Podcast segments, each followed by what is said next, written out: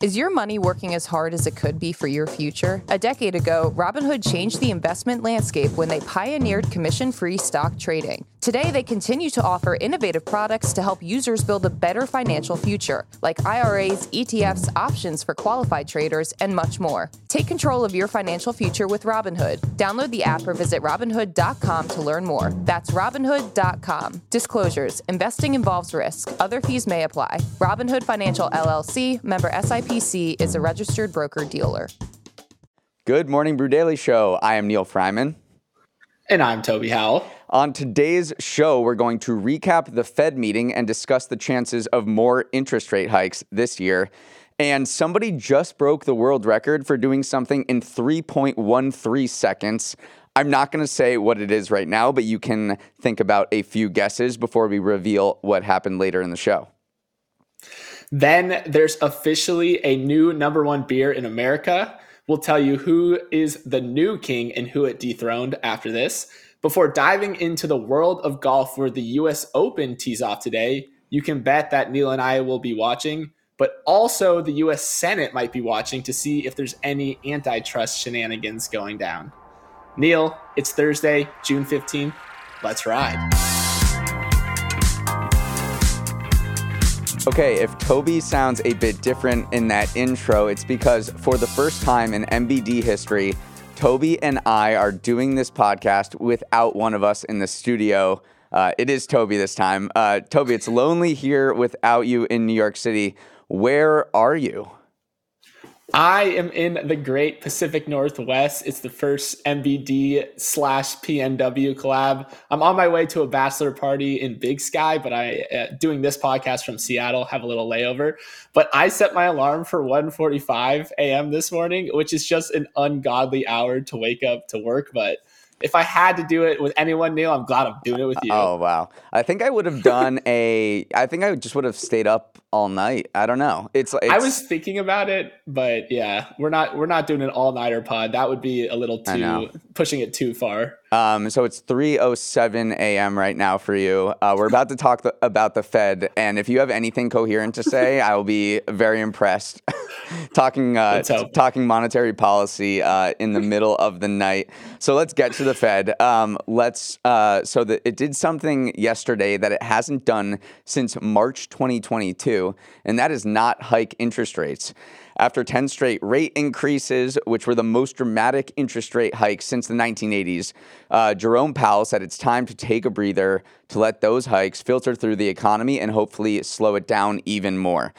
This pause was expected, but everyone wanted to know the Fed's agenda for the remainder of the year.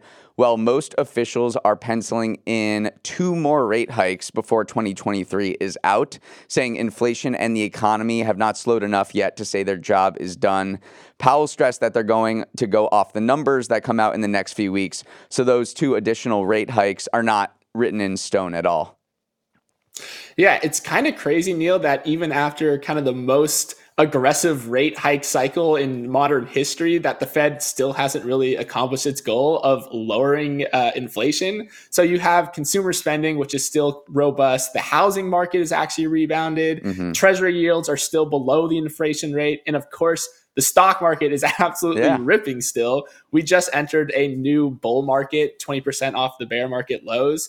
And so, yeah, it's kind of crazy that the more that people are betting on kind of this elusive soft landing where the Fed can lower inflation without sending the economy into a recession, the less likely it is to happen. So, yeah, definitely still in a rock and a hard place because inflation is just stubbornly higher than that 2% number right, the Fed we, wants. We just had the inflation report come out yesterday that said inflation had, had dropped uh, to less than half of its peak, but it's still 4%.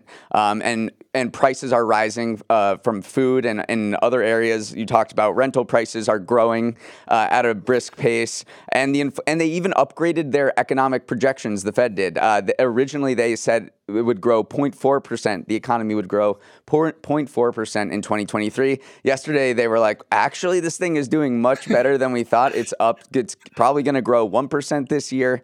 Um, so this has happened actually in a few other countries where uh, they've hiked rates really aggressively have taken the pause like the Fed did, and then they waited to see whether this economic data showed whether that inflation and the economy were slowing down.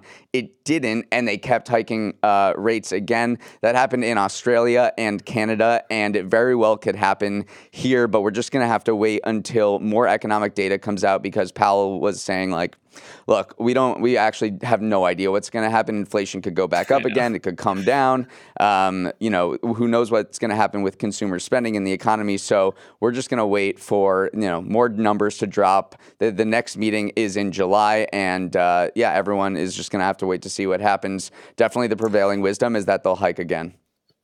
Yeah, hopefully i'm not uh, it, come july i'm not waking up at 145 to discuss what the fed is doing no, but yeah that's here. that's that's the broad picture of, of what's going on let's jump into i mentioned at the top of the show there, we have a new number one beer in america and remember a few weeks back when we said that bud light was in danger of losing its spot as the number one beer in america well, it no longer has to worry about that because mm-hmm. Modelo has raced past Bud Light in the last few weeks in a major reshuffle of the beer industry.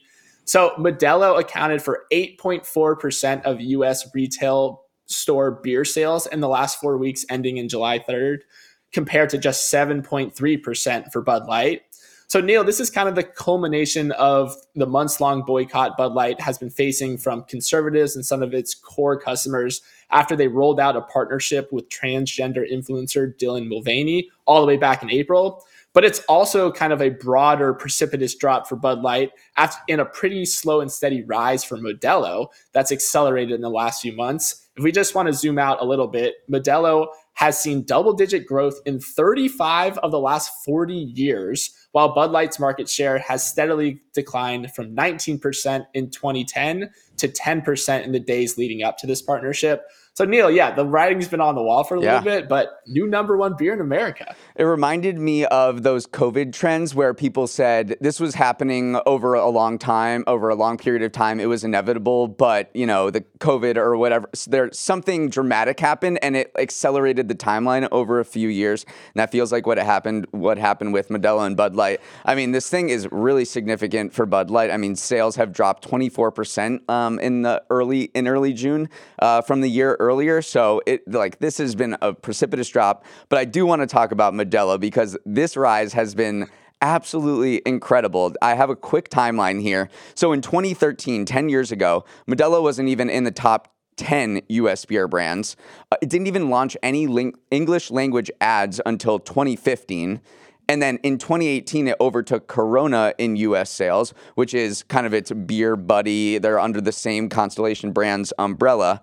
And then in 2020, its sales were almost equivalent to the next two next best-selling imported beers, Corona Extra and Heineken. And then this May, it became the number one best-selling beer brand. So everyone in the beer industry is looking at Modelo for their playbook on how they sort of like dom- came to dominate out of absolutely right. nowhere.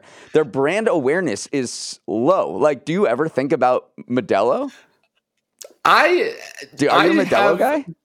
Yeah, actually a little oh, bit really? because I it was actually yeah my girlfriend's parents drink it and so then I started drinking it. It's that perfect beer when you don't know what beer you want to to drink. You're like, oh, I'll do something a little fancier than just like a normal right. beer, and you do a Modelo. Yeah, it is that. I also think that. Go ahead.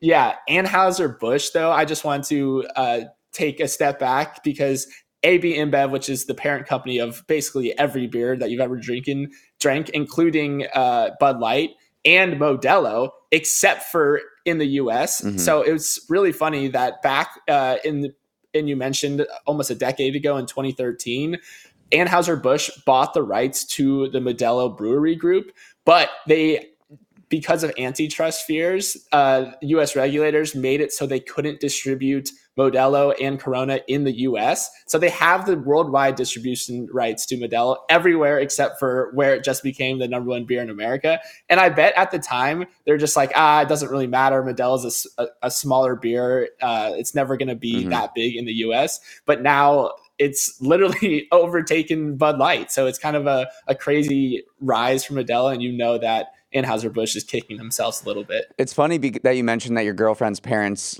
uh, drink a lot of Modelo because they're on the West Coast, right? And apparently. Right. Modelo dominates the West Coast, and that's why I think we see it less here on the East Coast. But in Los Angeles, you know, it, it it is absolutely mm-hmm. like the beer of choice. It has been the beer of choice for many Hispanic people for a long time, and they are sort of expanding this market to the broader population. Um, but Constellation Brands portfolio of Corona, Modelo, and other Mexican beers are basically the only part of the beer uh, industry in the U.S. that is growing right now. Craft brews are out, light brews are out. Everyone's drinking. Everyone's drinking White Claw or seltzer or High Noons. but but this Modelo, which is kind of is in this messy middle of not like not the IPA you know craft mm-hmm. brewer crew, not the life, not the light brew crew, um, and it's just absolutely dominating that middle space. So hats off to them on executing an amazing marketing plan. Um, and Bud Light is not going to, to go down without a fight. Um, it is going to triple its marketing spend in the U.S. this summer and try to recapture some of those core customers that it lost over this entire fiasco yeah, hopefully, or we'll see if they can make inroads again. But right now, new king. I don't see Modelo being dethroned anytime soon.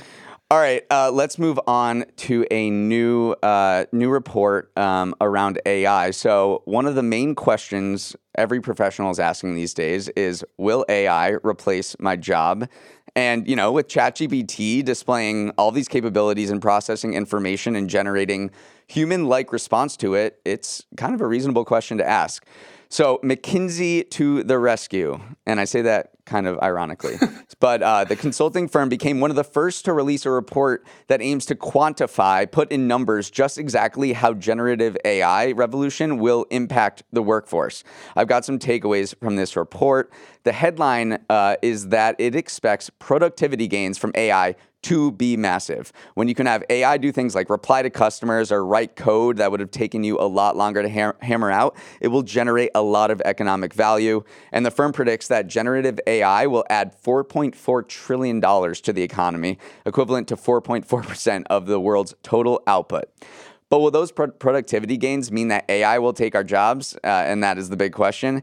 And McKinsey says uh, maybe. Uh, it predicts that 60 to 70% of all work hours can be automated between 2030 and 2060. So that means in the future, your job could very well be different than what it is now, or it could be replaced altogether.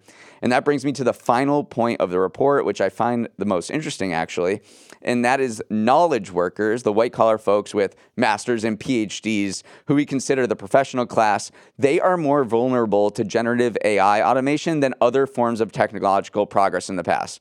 The reason that the reason this is fascinating because if you think about past years of automation, it was going after physical workers, people on assembly lines, um, and not accountants, lawyers, and managers. Like they thought they were protected, and all of a sudden, ChatGPT, right. Bard comes along, and now people who are sitting in offices hammering out emails all day are like, mm, maybe AI is coming for me now.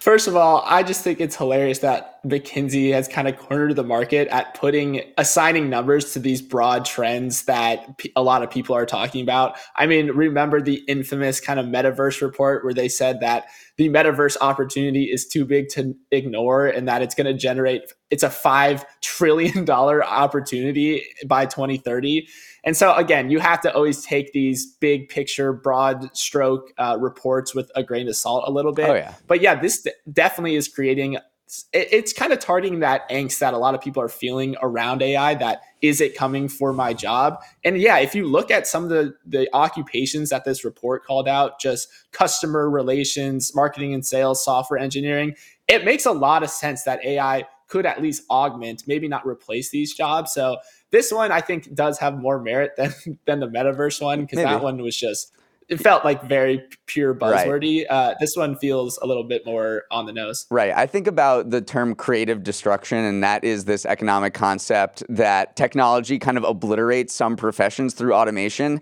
but on net increases the number of jobs and adds value overall to the economy. Who knows whether this is going to happen with AI, but you're already seeing companies advertise AI roles. So JP Morgan has more than 3600 AI related roles advertising advertised from February through April. So it's already hiring people saying, "Hey, can you work with AI?" And on the other side of the coin, IBM is hire is slowing hiring and suspending it altogether for 26,000 back back office roles. And the CEO said he could easily see 30% of those roles getting replaced by AI over a five year period. So, in those two data points, you can kind of see both sides of the coin.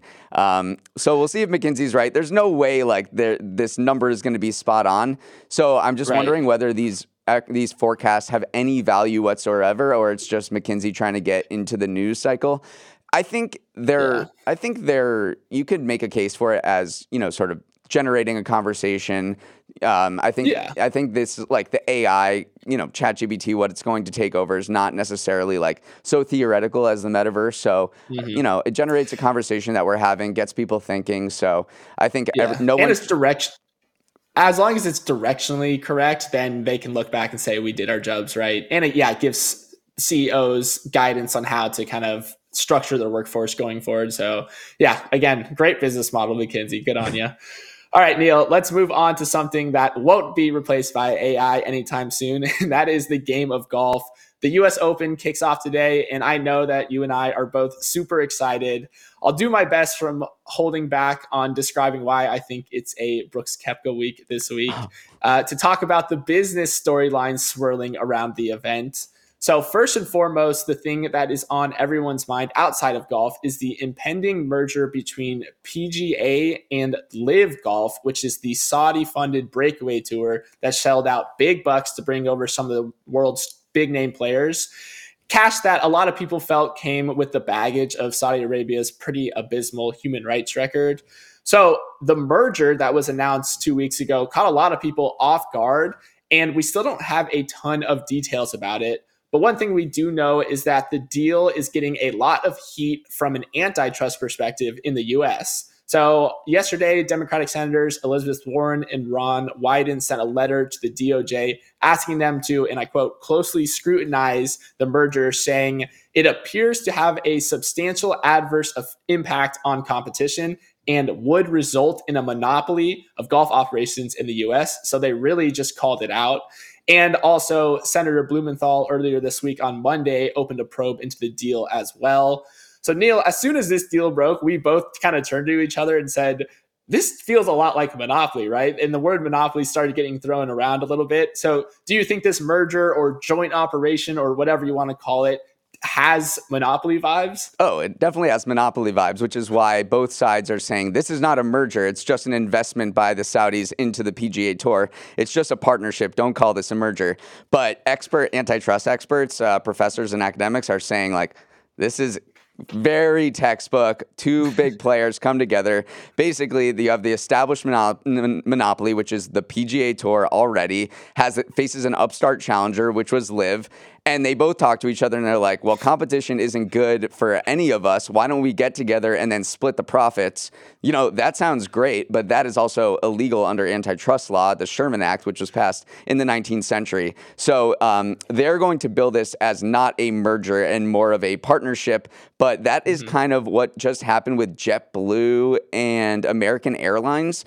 And the government is suing to block that partnership from happening. So the government is like, we don't care whether you call it a merger or a partnership. If you are reducing competition and you are behaving like a monopoly, then we're gonna come yeah. after you. So I no one knows what's going to happen here because the details are so minimal, but it definitely feels like there is, you know, broad support to hate on the PGA Tour in any yeah. way possible. All right, Neal, before we jump to break, just give me your prediction. Who's going to win this week? I was going to say Brooks. I mean, I think Fine. he's on fire. I'll say I'll say Scottie Scheffler. You can take Brooks. Okay. All right, Neal. Before we jump into the next story, we're going to take a quick break. All right, let's head into our Thursday segment, which is Neal's Numbers, where uh, I read a bunch of news stories over the course of the week and I extract the, the best numbers, the most compelling stats that I want to bring to Toby and our audience. I've got two today, um, and they're both pretty meaty. So I want to start with the first one.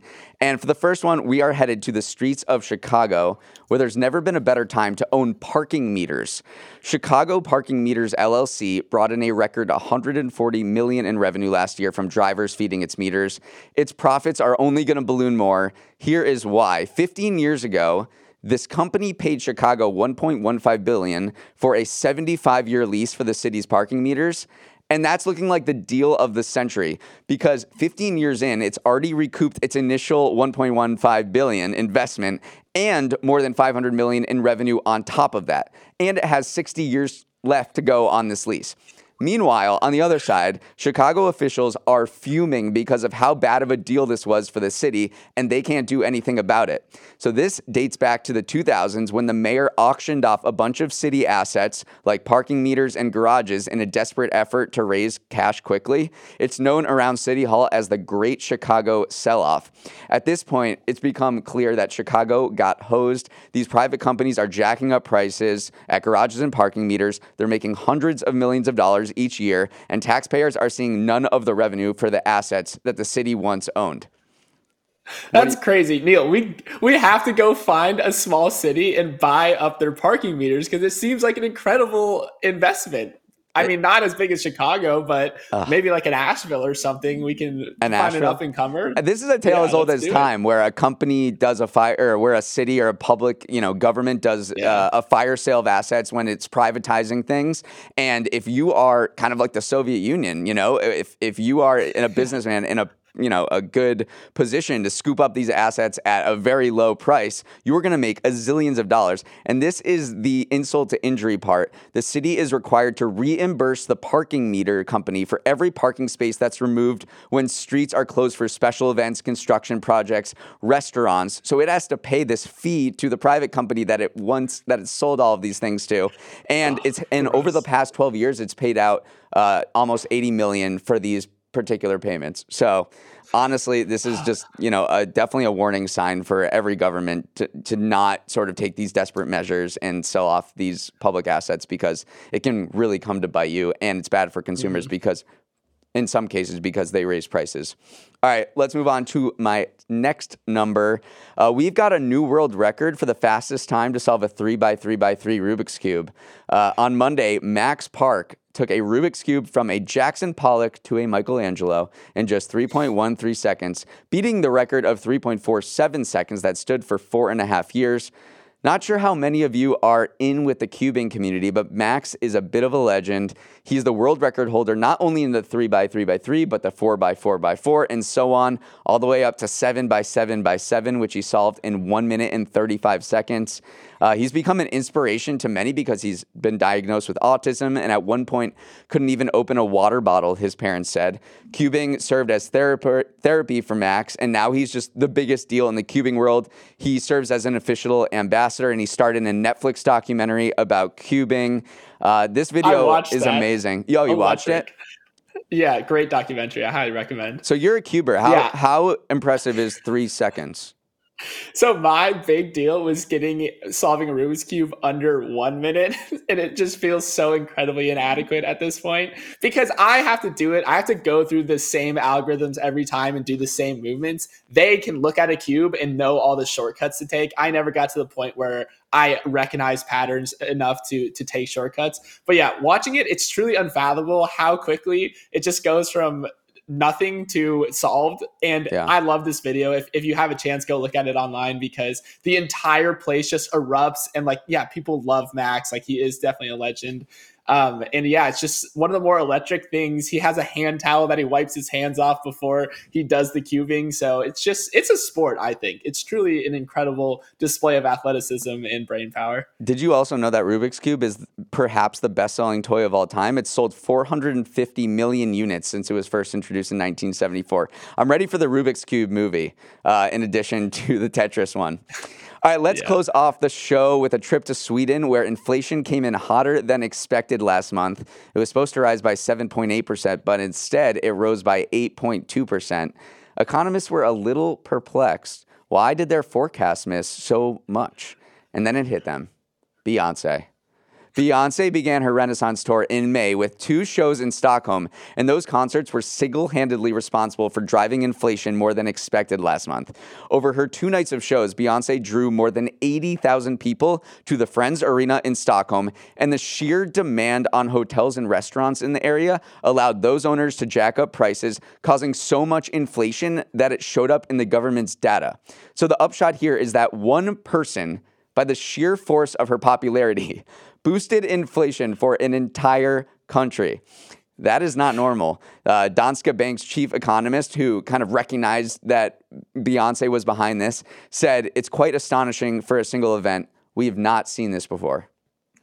I can't believe they called her out like this. They literally said Beyonce is responsible for the extra upside surprise this month called her out by name. I do want to just shout out our girl Taylor Swift though, because she's having a similar effect on local economies. Uh, reports showing that she's generating 4.6 billion dollars for local economies through her Eras tour, and then also she absolutely crushed it in Chicago specifically, where they had their highest hotel occupancy rate ever. 96.8% of hotels were booked. So I do. We're gonna look back in 10 years on this era uh, of the Eras tour and the Beyonce tour and say two women absolutely powered the global economy and maybe powered inflation to higher levels. So just absolute tour de forces, both of them. So pretty funny to hear these stats. You know that Jerome Powell is looking at the Renaissance tour dates and seeing that Beyonce is coming to Philly for her first U.S. date on July 12th, and he's probably like, "Oh my God!" So Shaking his head. We, yeah. we talked earlier that uh, they were penciling in rate hikes for the rest for the rest of the year, and I think we can probably put those uh, in pen at this point. Uh, Toby, we did it. We did our first remote pod. I, I pray that you go back to bed. Um, you're you're an absolute champ for getting up and doing this with me. You did great. Um, listeners, if you want to write us in, uh, you can at uh, our email address is morningbrewdaily at morningbrew.com. One, uh, one listener wrote in yesterday and bashed my take on Ed Sheeran as a lazy songwriter. I think she actually changed my mind about it. So let me know what else we are wrong about.